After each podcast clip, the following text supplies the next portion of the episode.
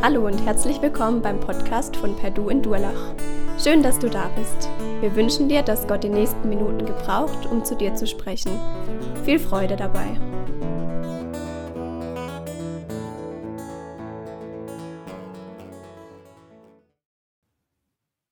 Ein Herz und eine Seele Fragezeichen. Und ich habe den Titel dieser Predigt noch etwas zugespitzt und habe gesagt, es ist eine Gemeinde am Abgrund, warum Gott manchmal Furchtbares tut und dennoch vertrauenswürdig ist.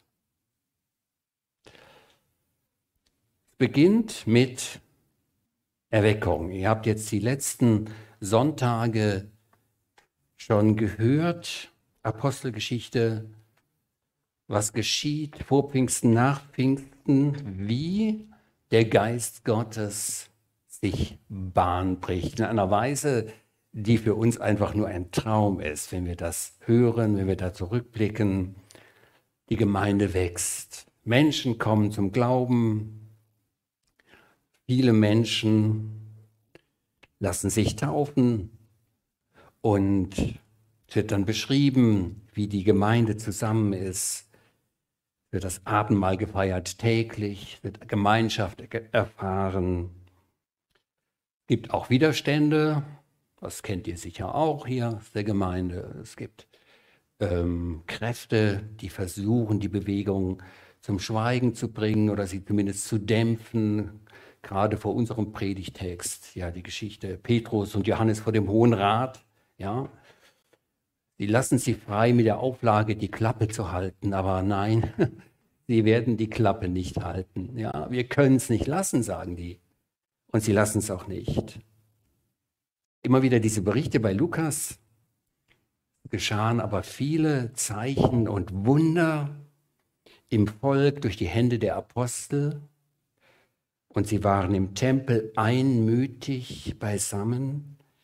Keiner wagte es, Hand an sie zu legen. Keiner wagte es.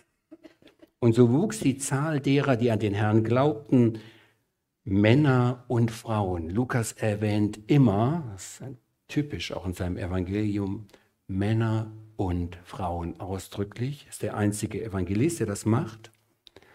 Und sie brachten die Kranken die brachten die Kranken an die Straße in der Hoffnung, dass wenn Petrus vorbeigeht, nur sein Schatten auf die Kranken fiele und sie gesund machte. Und sie wurden gesund. Das ist Erweckung, was hier beschrieben wird, ja? Das, wovon viele Gemeinden träumen. Und ihr merkt das wohl auch, da ist Schwung in der Kiste, würde man heute sagen. Schwung, da geht etwas. Da kann Gottes Geist fast ungehindert wirken. Die Gemeinde ist so jung und so klein und auch so anfällig wie ein Baby. Stellt euch das so vor. Ja, wenn Sarai jetzt heute Morgen hier getauft worden wäre, hätte ich sie als Vergleich genommen. Die Gemeinde ist wie ein Baby, aber sie wächst. Und das ist die Lage der Christen in Jerusalem. Da gibt es viele glückliche Gesichter. Ich denke, das hat das Gesicht der Stadt auch geprägt befreite Menschen, Heilungen. Und für alle, die zum Glauben kommen, ist das völlig sonnenklar. Jesus lebt, Jesus wirkt und, das ist wichtig, Jesus wird in Kürze wiederkommen. Die Gemeinde in Jerusalem, die sogenannte Urgemeinde, lebt in einer Naherwartung. Und das muss man wissen, um den heutigen Text zu verstehen. Es war nämlich so, dass zu Pfingsten ja viele Menschen aus verschiedenen Kulturen nach Jerusalem gekommen waren, um Gott anzubeten. Sie waren bekehrt, sie waren vom Heiligen Geist ergriffen worden. Und die sind in Jerusalem geblieben, das weiß man, weil sie sagten, es lohnt sich gar nicht, wieder nach Hause zu gehen. Wir bleiben jetzt hier in der Stadt. Auf jeden Fall, wenn er kommt, wird er hier kommen. Und wir warten einfach auf seine Wiederkunft.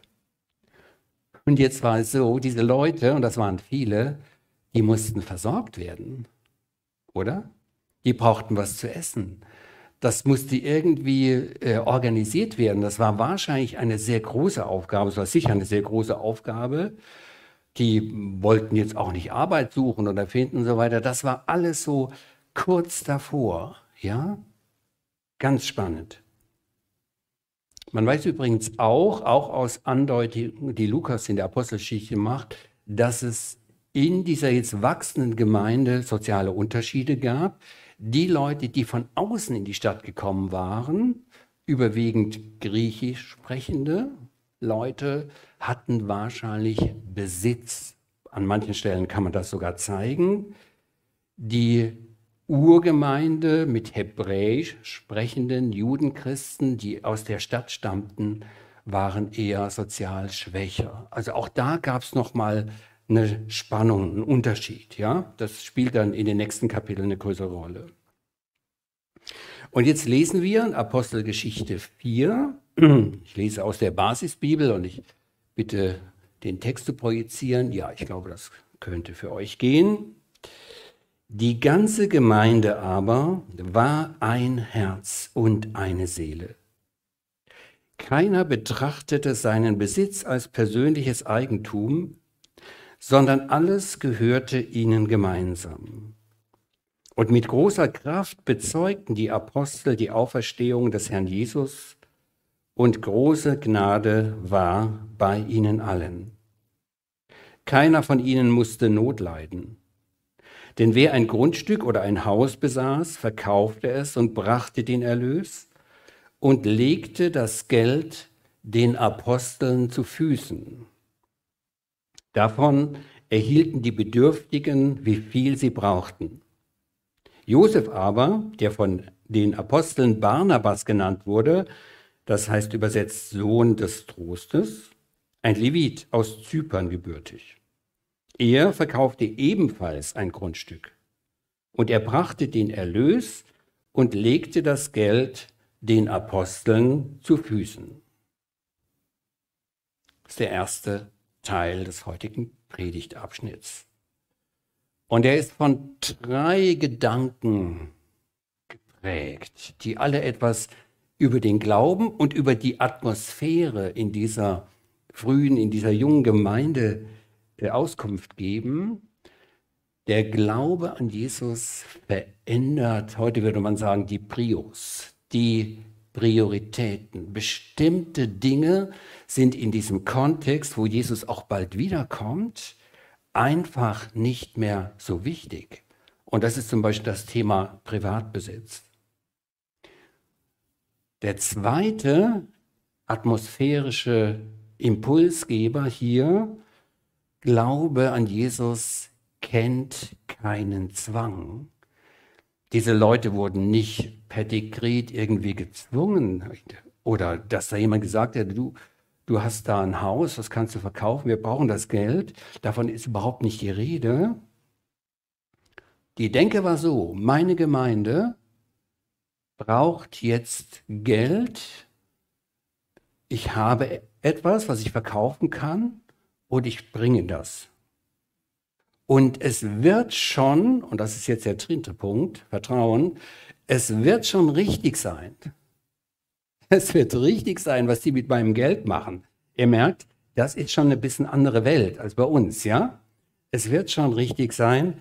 Und diese Sache mit den Füßen, den Aposteln zu Füßen legen, das habe ich jetzt zweimal hier markiert, ähm, darin versteckt sich ähm, ein kleines Ritual, was man damals einfach hatte, dass man wirklich, das war, eine Zeug, es war ein, wie ein Zeugnis, dass man sagte, wir geben das, was wir haben, öffentlich und wir bezeugen damit, durch diese Geste vor die Füße legen, wir bezeugen damit auch, das ist das, was wir haben, was wir können, was wir wollen und wir übergeben das der Gemeinde. Und wir vertrauen es dem Petrus und dieser ganzen Leitungsriege an, dass sie damit das Richtige machen. Ja? Prioritäten, kein Zwang, Vertrauen. Gehört nicht mir, die Gemeinde braucht das. Und ihr werdet schon wissen, was ihr damit tut. Und jetzt, das ist sozusagen das Setting, kommt diese Geschichte von Hananias und Sapphira. Und die möchte ich jetzt mit euch lesen. Sie schließt unmittelbar an das eben Gehörte an. Auch Basisbibel. Ein Mann aber, also knüpft an den Barnabas äh, an, der gerade sein Geld zu Füßen gelegt hat. Ein Mann aber mit Namen Hananias und seine Frau Sapphira verkauften ebenfalls ein Grundstück. Doch er hielt mit Wissen seiner Frau etwas von dem Erlös zurück und brachte nur einen Teil und legte diesen Teil den Aposteln zu Füßen. Petrus aber sprach, Hananias, warum hat der Satan dein Herz erfüllt, dass du den Heiligen Geist belogen und etwas vom Erlös des Grundstücks zurückbehalten hast? Du hättest das Grundstück doch behalten können. Und auch mit dem Erlös hättest du tun können, was du wolltest. Wer hat dich dazu gebracht, so zu handeln? Du hast nicht Menschen, sondern Gott belogen. Als Hananias diese Worte hörte, fiel er zu Boden und war tot. Und es kam eine große Furcht über alle, die dies hörten. Da standen die jungen Männer auf und deckten ihn zu und trugen ihn hinaus und begruben ihn. Zu diesen jungen Männern sage ich einen Satz, die tauchen zweimal in dieser Geschichte auf, geben auch wieder einen Hinweis darauf, dass es in der jungen Gemeinde schon bestimmte Aufgaben, wenn man so will, Dienste gab, die waren ganz klar, da wurde gar nicht drüber geredet. Ja? Das war die Aufgabe der jungen, neu bekehrten Männer, Bestattungsunternehmen zu sein, wenn man das mal so ausdrücken will. Ja, sicherlich nicht nur in diesem Fall. Mit Würde zu decken. Abtransport, Bestattung. Gehen wir weiter im Text. Es begab sich aber nach einer Weile, nach etwa drei Stunden, da kam seine Frau Sapphira herein und wusste nicht, was geschehen war. Aber Petrus sprach zu ihr, Sag mir, habt ihr beide das Grundstück für diesen Preis verkauft? Sie sprach, Ja, für diesen Preis. Da sagte Petrus zu ihr, Warum seid ihr euch denn einig geworden, den Geist des Herrn auf die Probe zu stellen? Siehe, die Füße derer, die deinen Mann begraben haben, sind vor der Tür und werden auch dich hinaustragen. Und sogleich brach sie tot zusammen vor seinen Füßen. Da kamen die jungen Männer und fanden sie tot, trugen sie hinaus und begruben sie neben ihrem Mann.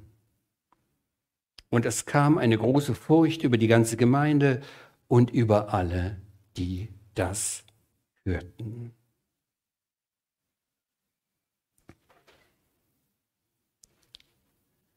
Lasst den Text noch einen Moment wirken auf euch und dann nehmen wir ihn raus aus der Folie.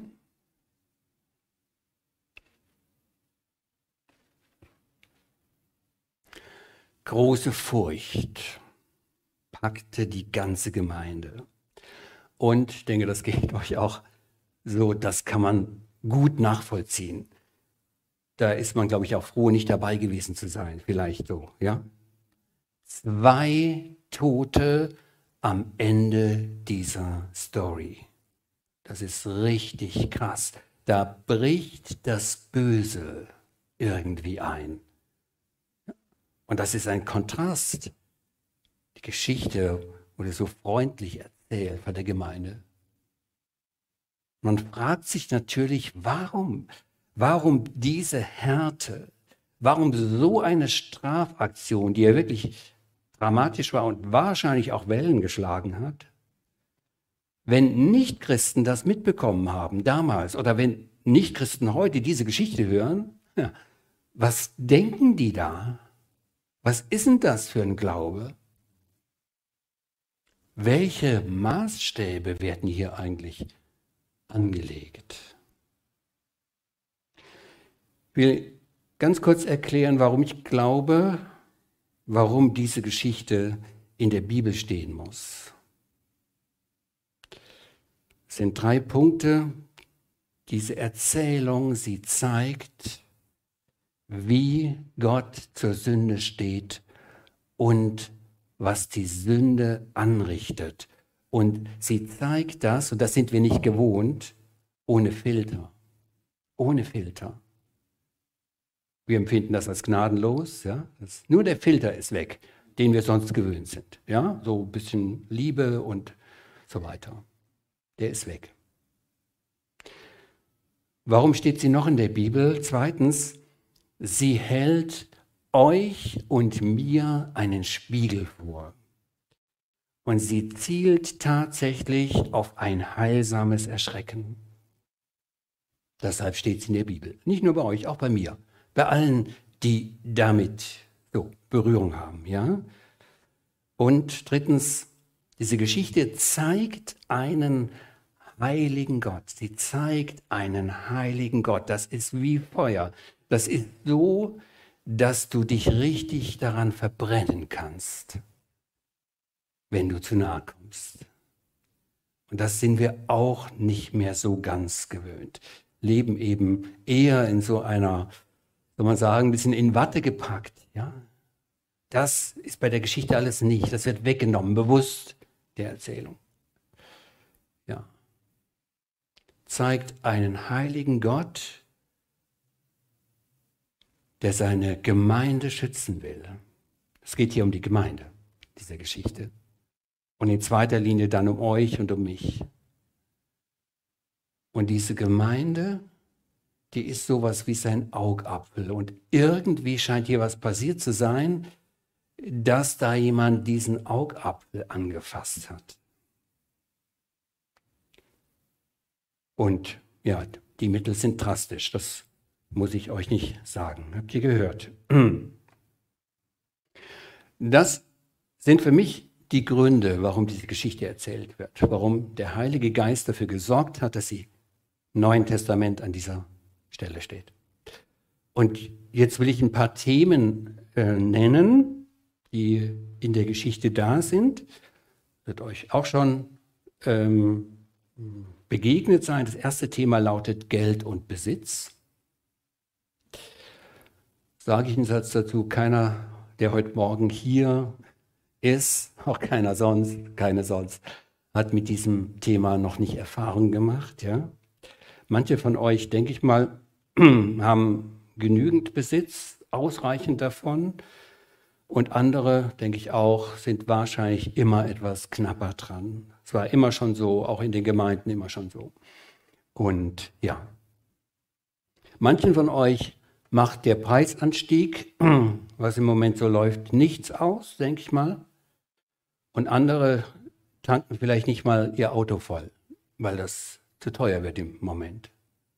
Das ist auch Realität. Und ich denke, wir leben in einem Land, wo alle sicher genug zum Leben haben. Aber dann ist ja noch die Gemeinde da. Da ist ja noch der Glaube da. Dann ist ja noch vielleicht die Mission da. Dann sind ja doch auch Bedürfnisse da, wo ihr wisst, wo euch der Heilige Geist das auch sagt, aufs Herz legt. Da sollte ich eigentlich was tun. Und in der Gemeinde ist es ja geregelt. Die Gemeinde will eben auch leben. Die braucht Geld. Da gibt es Personal, da gibt es Gebäude und das wisst ihr alles. Ja? Technik kostet Geld, laufende Kosten. Im Winter die Heizung, im kommenden Winter das auch etwas teurer. Und jetzt ist es so, manche geben eben ihren Beitrag. Ich persönlich tue das auch. Ich zahle auch meine Kirchensteuer. Ich tue das sehr gerne, weil ich weiß, ähm, dass sehr viel Gutes und Wichtiges damit geschieht. Habe ich kein Problem mit. Ja? Man kann sich an diesen Zustand gewöhnen, aber man kann auch an die Stelle kommen und sagt, eigentlich hadere ich damit. Eigentlich ist mir das nicht recht. Eigentlich, wenn ich da genau hingucke, ähm, was die Gemeinde mit meinem Geld macht, ich bin nicht mit allem einverstanden. In der Landeskirche auch nicht. Bin auch nicht mit allem einverstanden. So, und das wird in allen Gemeinden ein Thema sein. Und an diese Stelle, an diese Wundestelle rührt diese Geschichte. Da könnte man eine eigene Sache draus machen, aber es gibt noch andere Themen, die wir nicht vernachlässigen dürfen. Das Thema nämlich nicht die volle Wahrheit sagen. Das ist ein völlig anderes Thema. Das kann man in jedem anderen Bereich auch durchspielen. So tun, als ob und Theater spielen. Das ist das zweite Thema dieser Geschichte. Und ja, was beiseite legen, ähm, Sachen verstecken, damit andere sie nicht finden. Immer an, auch damit habt ihr schon eine Erfahrung gemacht, ja. Ähm, vielleicht nicht im ganz letzten ernsten Sinne, aber auch im ernsten Sinne. Ja? Es gibt ja im Deutschen den Ausdruck, leg mal deine Karten auf den Tisch. Und es gibt den Ausdruck, lass dir nicht in die Karten schauen. Und das sind Typen. Es gibt Menschen, die eher bereit sind zu sagen, so wie es ihnen geht und äh, was die Wahrheit ist, ja. Ja, aber das ist sehr verschieden. Denkt mal an eure Steuererklärung. Muss denn der Staat eigentlich wissen, was ich verdiene, was ihr verdient? Es gibt Christen, die sagen, nö, muss er nicht. Gemeinde habe ich schon angesprochen. Ehepartner, wie ist es denn da mit dem heimlichen Bereich? Ja? Muss meine Ehepartnerin eigentlich wissen, an wen ich E-Mails schreibe? Hm, ich glaube schon. Das ist aber nur ein Thema hier auch, ja? Ein sehr wichtiges Thema und das rührt ganz an Bereiche, äh, wo wir uns nicht so wohlfühlen. Ich auch nicht. Und dann kommt das Thema Zorn Gottes. Ich glaube, das eher dominant hier. Und ja, die Folge der Sünde. Hier wirklich auch eine Strafe. Und ganz klar, Gott ist heilig. Gott duldet die Sünde nicht. Und wer ihn beleidigt, wer ihm zu nahe tritt, und das scheint hier der Fall gewesen zu sein, wer anderen Göttern dient, zum Beispiel mit seinem Geld, der muss sterben. Das sagt die Geschichte. Die ganze Bibel erzählt, wie Gottes Liebe brennt und wo Liebe im Spiel ist, echte Liebe, da ist immer auch Zorn dabei, da ist immer auch Verletztheit dabei, da gibt es Enttäuschungen. Und das kann man in der Bibel bei Gott und bei seiner Beziehung zu seinem Volk lernen. Zorn ist nicht das Gegenteil von Liebe. Zorn gehört dazu. Und hier kann man das sehen. Christen mögen das auch nicht so, dieses Thema. Es geht mir auch so, wird gerne verschwiegen. Gerade wenn man Leute zum Glauben einlädt, will man damit überhaupt nicht kommen. Ja, ja aber das ist eben Kernbestand unseres Glaubens. Und dann kann man sich bei diesem Thema Zorn Gottes noch fragen, ob es euch auch so geht, warum bin ich eigentlich selber noch am Leben? Warum seid ihr eigentlich noch am Leben? Noch nicht tot? Vielleicht ein bisschen frech? Noch nie fünf Grade gelassen, wie man so schön sagt? Noch nie? Noch nie heimlich was auf die Seite gelegt für sich selber? Ich schon.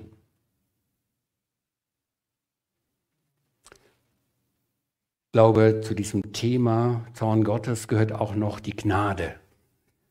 Die Gnade, dass Gott nicht immer das tut, was angemessen wäre.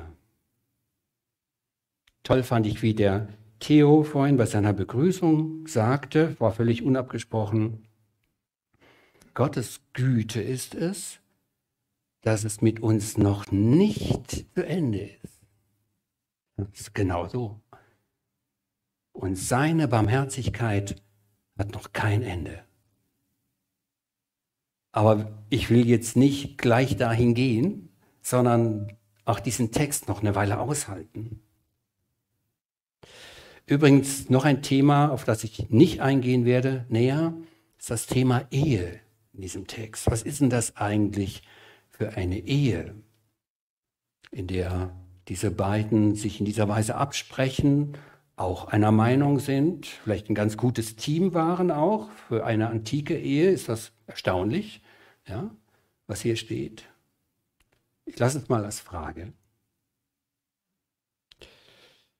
Können die Folie rausnehmen und ich möchte jetzt an der Erzählung ein Stück entlang gehen. Die Erzählung Hananias und Sapphira. Ein Ehepaar sagt es gerade, wahrscheinlich kinderlos, sonst wäre das erwähnt worden, und sicher wohlhabend. Und ja, die beiden wollen etwas tun, sie wollen helfen. Das muss man auch wissen. Sie hätten das nicht tun müssen, sagt Petrus ganz deutlich.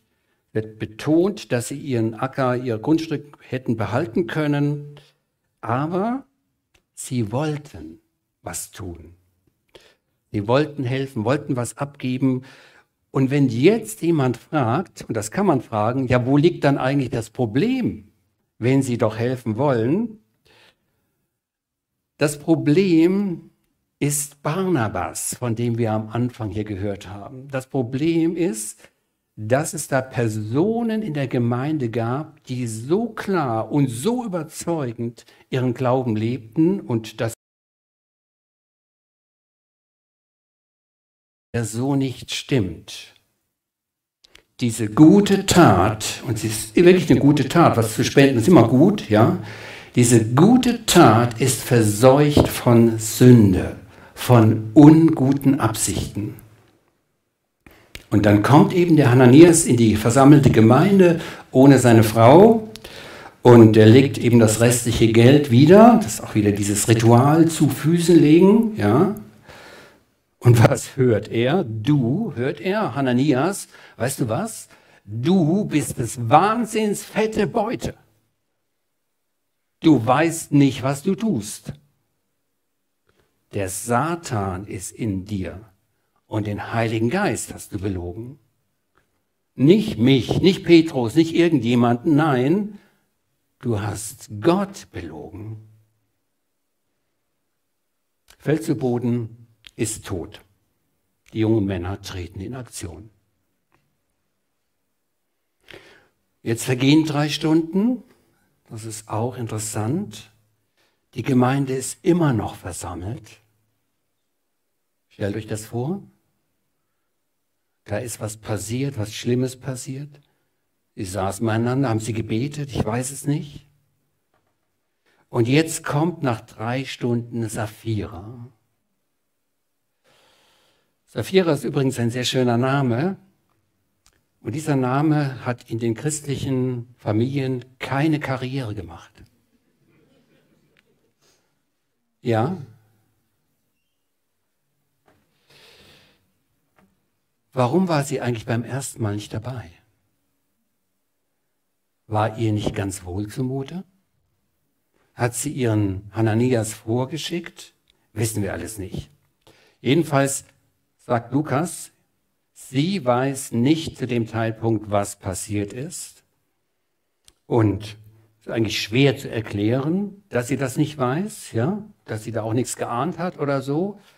Aber das liegt überhaupt nicht im Fokus der Erzählung, brauchen wir nicht verweilen bei der Frage, sondern der Mann ist tot und was man erwarten könnte, wenigstens wäre in einer christlichen Gemeinde, dass jemand die Hand um sie legt, den Arm um sie legt, ihr das sagt und ihr ein tröstendes Wort zuspricht. Ja? Aber das ist alles nicht und sie wird ohne Umschweife zur Rede gestellt. Habt ihr wirklich dieses Grundstück für diesen Preis, für diesen Erlös, der da vielleicht noch liegt, habt ihr das für das verkauft? Und sie lügt ihm ins Gesicht. Ja. Haben wir für diesen Preis.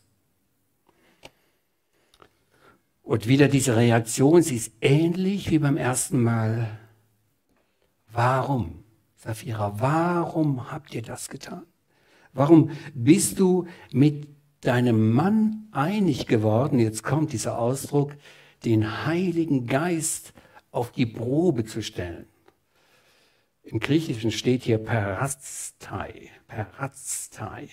Ja, das heißt, das ist mehr als nur auf die Probe stellen, das ist härter ja, in Versuchung führen, sozusagen herausfordern, vielleicht das Beste.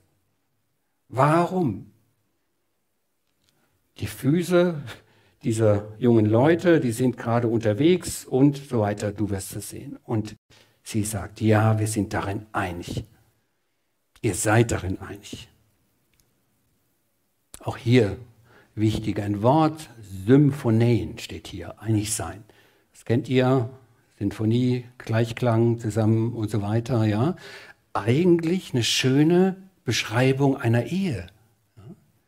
Das sind zwei Menschen, die klingen zusammen. Das gibt einen schönen, guten Klang. Aber hier ist das was anderes, dieses Sinfonien, dieses Zusammenklingen.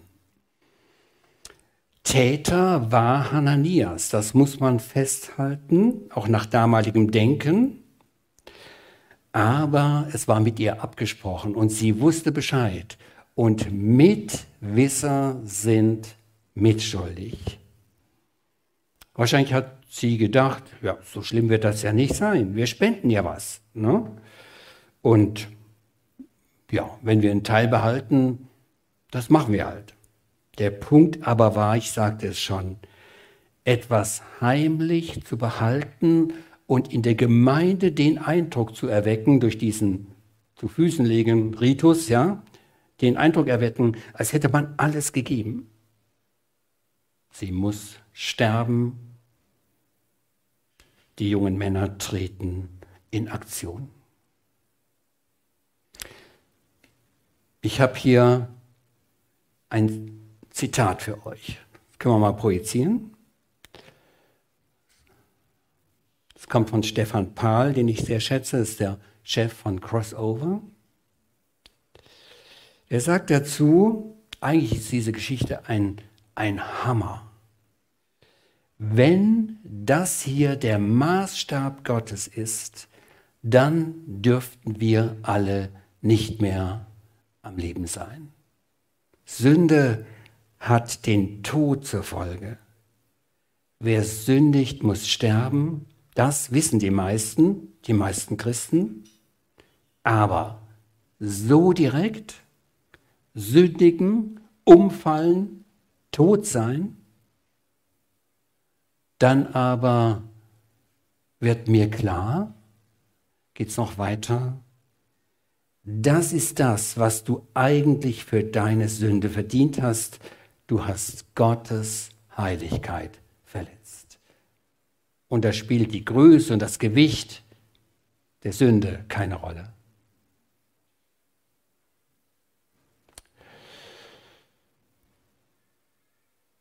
Nehmen wir die Folie mal raus. Vielleicht fragt ihr euch das auch manchmal heimlich, ein bisschen.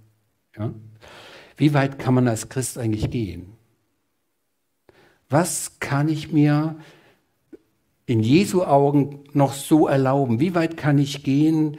Wie weit kann ich mich, im Bild gesprochen, aufs Eis wagen?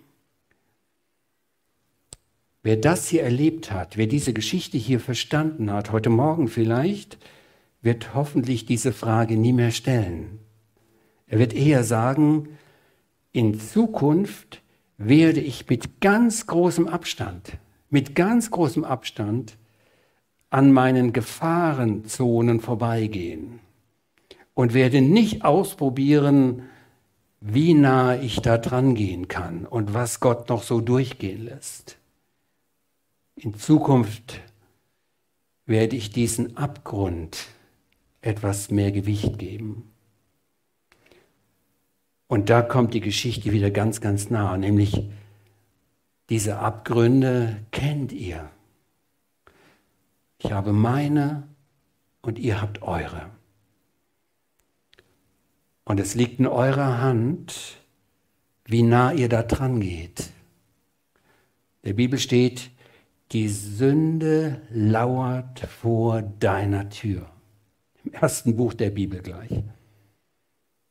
Du aber, du aber, es ist deine Verantwortung, ob du die Tür aufmachst oder ob du auf Abstand gehst. In dem Falle. Ja? Die Sünde ist deine persönliche Geschichte, meine auch. Sie belagert deine Gefühle, deine Gedanken, sie will Besitz ergreifen. Und natürlich ist auch deine Geschichte so, dass sie an bestimmten Stellen hier Schwachstellen zulässt. Ja? Deine, dein Elternhaus, deine Prägung, was ihr als Kinder, was weiß ich, mitbekommen habt, das prägt alles. Und das sind Geschichten, die hier reinspielen. Ängste, Werte, auch Begierden. Die klopfen an. Die wollen rein. Die wollen zerstören. Und wir müssen entscheiden, ob wir nachgeben oder die Tür festgeschlossen halten. Und ich sage aus eigener Erfahrung, es gehört zum Christsein dazu, zu erleben, dass dir das nicht gelingt, dass dieses andere die Tür aufdrückt und in dein Leben kommt mit entsprechenden Folgen. Aus eigener Erfahrung.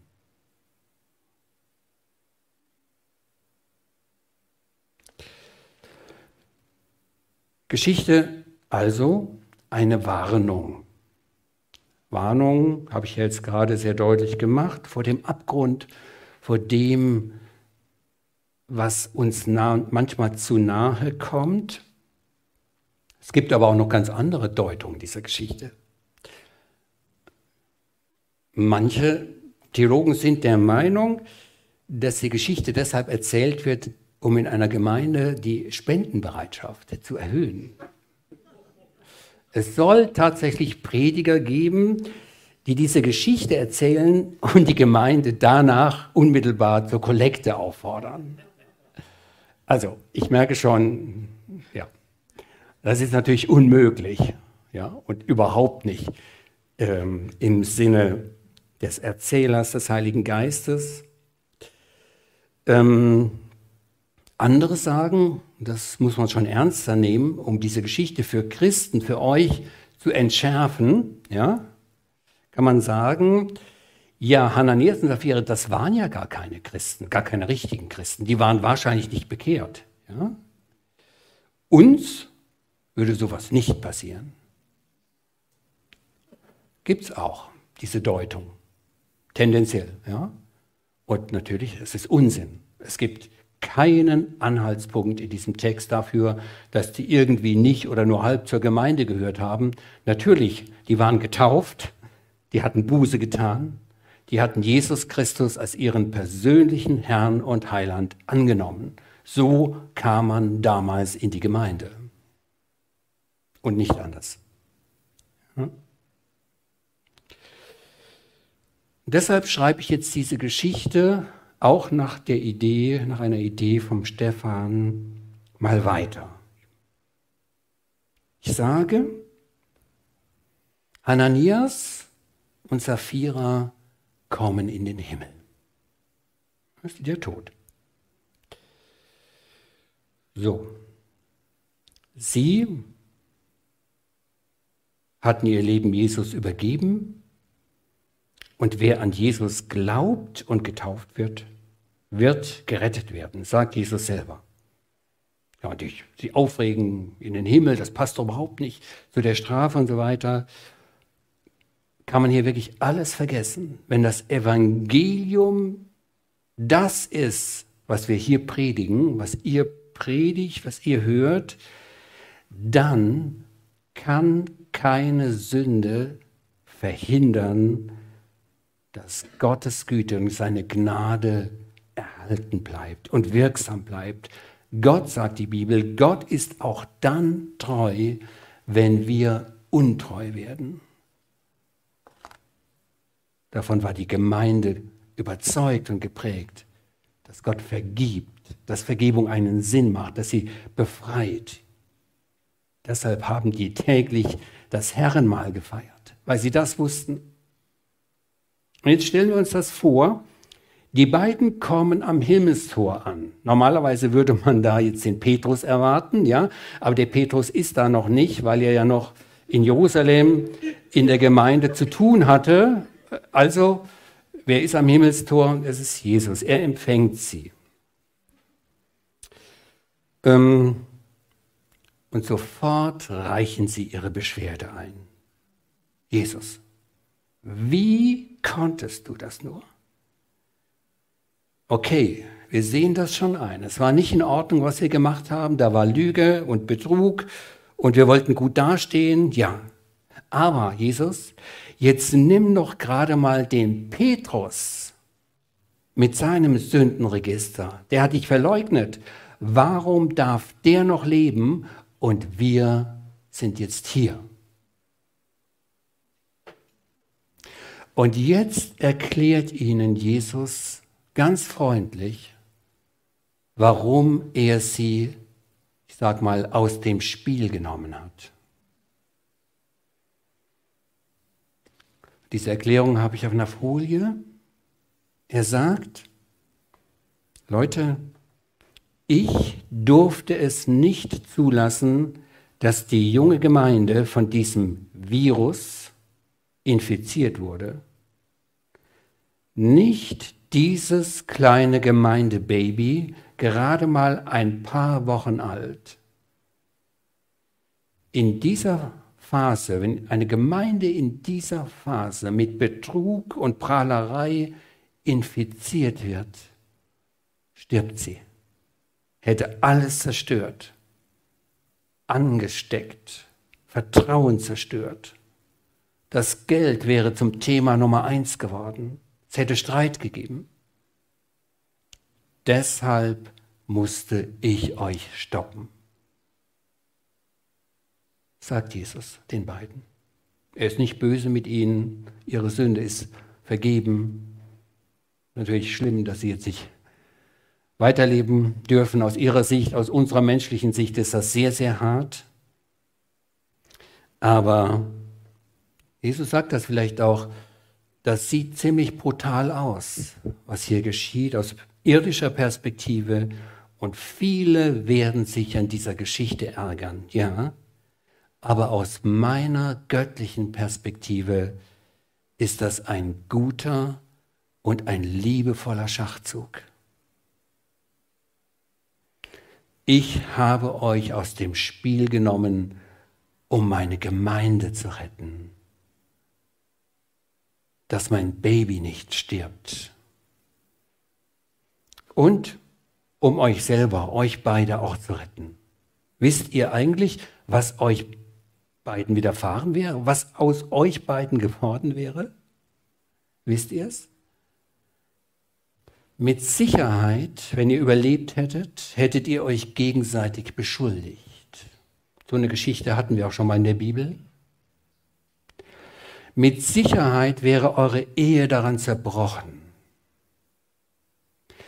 Mit Sicherheit hättet ihr euch von der Gemeinde abgewendet, vielleicht sogar abwenden müssen und den Glauben aufgegeben.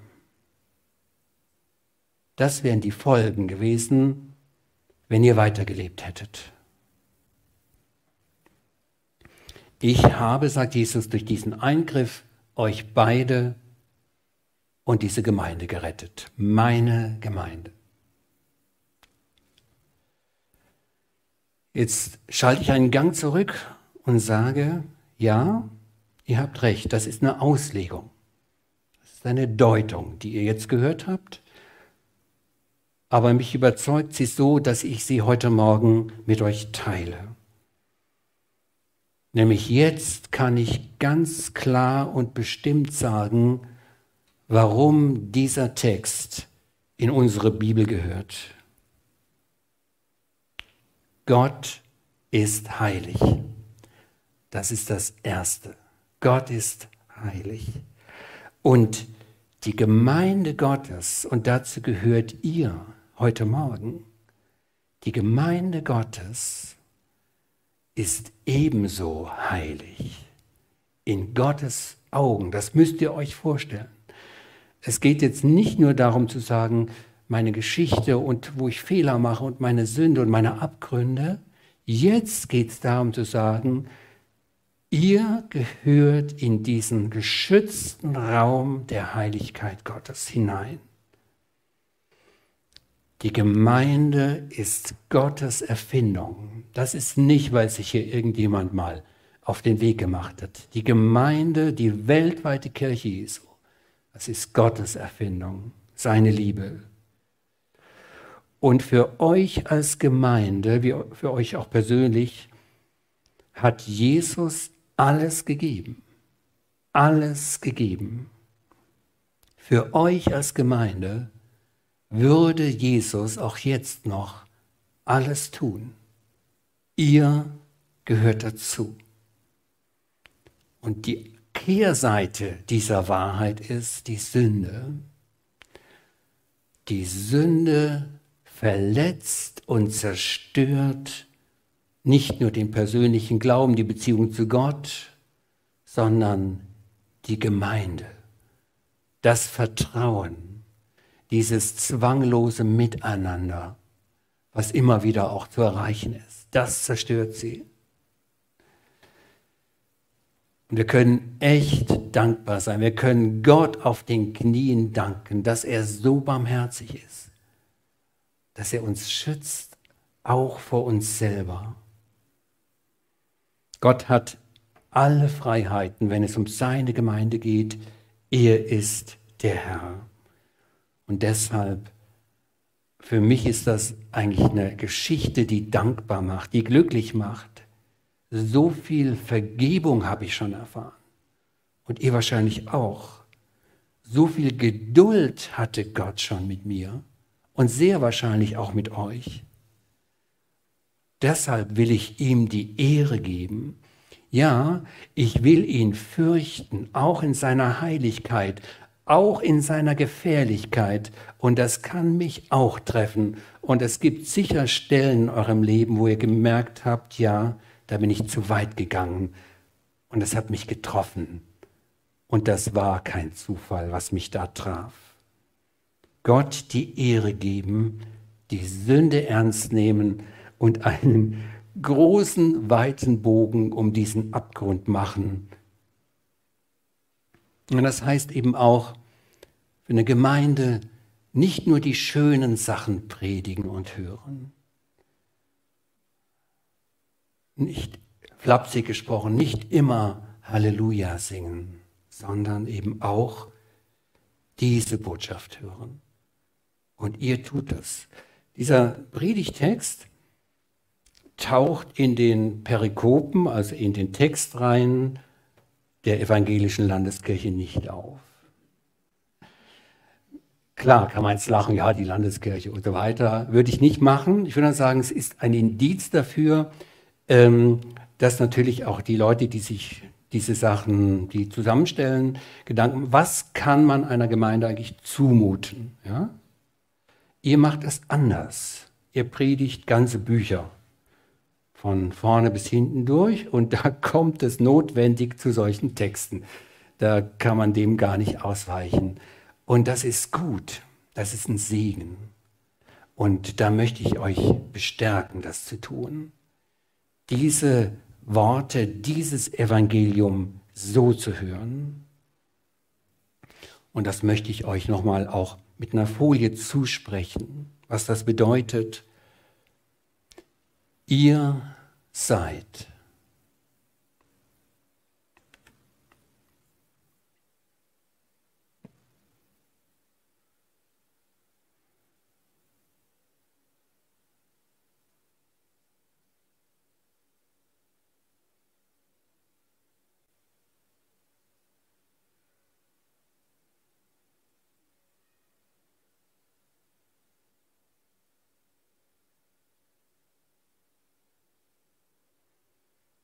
Ich lese es, sag's nochmal. Ihr seid durch Jesus gerettet. Das ist der erste Satz, den ihr heute hört und den ihr mitnehmt.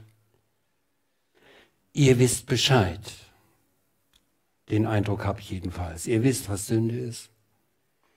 Ihr kennt euch selber und ihr kennt wahrscheinlich auch eure persönlichen Schwachstellen.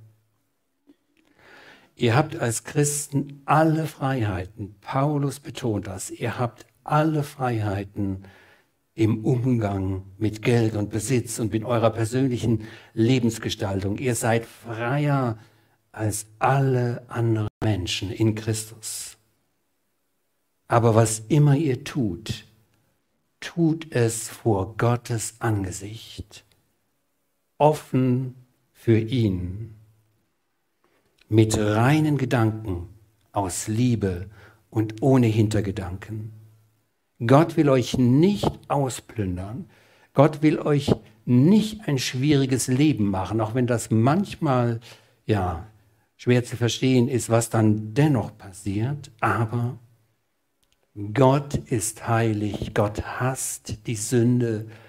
Er will euch ganz, er will euch ganz haben damit er euch eben ganz mit seinem Geist ausfüllen kann, ganz bestimmen kann.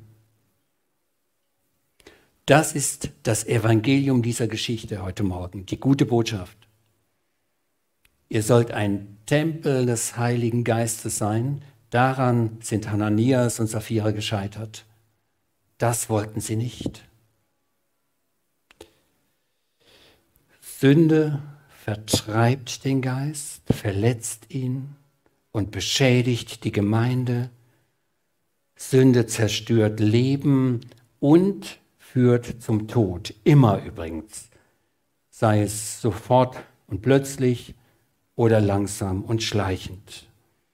Gott aber will, dass ihr lebt als Gemeinde und persönlich. Hier sollt ihr leben, sollt sein Reich ausbreiten und in seiner Welt sollt und werdet ihr leben. Alle Ehre seinem heiligen Namen. Amen.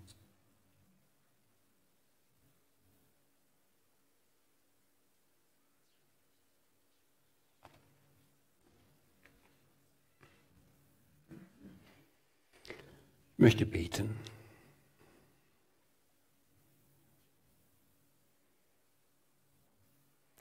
Himmlischer Vater, Herr Jesus Christus, Gott, Heiliger Geist, wir beten dich an an diesem Sonntagmorgen und wir sagen dir Danke. Danke, dass du so gnädig bist. Danke, dass du uns in die Gemeinde gerufen hast und dass du geschworen hast, dass dieser Gemeinde nichts passieren wird, auch wenn so viel Schlimmes geschieht. Jesus, du weißt und du kennst unsere persönlichen Abgründe, die Gefahren, die nach uns greifen. Und wir sagen dir Dank, dass du schon so oft behütet und bewahrst und vergeben hast. So oft hast du schon schützend die Hand über uns gehalten, wo dein Gericht uns hätte treffen können. Wir beten heute für diese Gemeinde, per Du. Bewahre sie, Bewahre sie vor allem, was zerstört, was angreift, was Misstrauen schafft, was Zwänge propagiert. Bewahre du sie. Und wir beten für deine weltweite Kirche. Überall gibt es Menschen, die an dich glauben, auf der ganzen Welt, auch in den Landeskirchen, auch in fernen Ländern. Bewahre sie. Bewahre die Geschwister, die in Gefahr sind. Gott, Heiliger Geist, wir beten auch für deine Schöpfung. Wir denken heute Morgen an die Menschen in Not, die Opfer von Krieg und Gewalt und von Hunger und Dürre. Das willst du nicht. Das hat die Sünde verursacht. Aber du willst Heilung schenken. Und so beten wir auch für uns und für unser Verhältnis zu Gaben und Besitz, dass wir helfen, wo wir helfen können Lass uns auch hier teilen, so wie du immer wieder reichlich gibst. Und dann beten wir, dass du selber kommst. Die Menschen damals haben gewartet. Wir warten heute. Und wir beten, dass du kommst und deine Herrschaft für alle offenbar wird. Und ich möchte das gerne mit deinen Worten beten, mit dem Vater unser. Und bitte euch, wenn es möglich ist, dazu aufzustehen. Lasst uns beten, dass Gottes Reich kommt. Vater unser im Himmel, geheiligt werde dein Name, dein Reich komme, dein Wille geschehe, wie im Himmel so auf Erden. Unser tägliches Brot gib uns heute und vergib uns unsere Schuld, wie auch wir vergeben unseren Schuldigern. Und führe uns nicht in Versuchung, sondern erlöse uns von dem Bösen. Denn dein ist das Reich und die Kraft und die Herrlichkeit in Ewigkeit. Amen.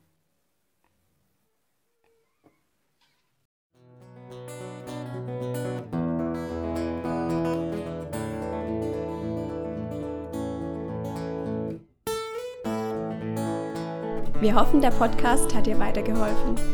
Falls du noch Fragen hast, besuche gerne unsere Homepage unter www.per-du.church. Hier findest du alle wichtigen Infos zur Gemeinde und zum Glauben. Tschüss und bis zum nächsten Mal.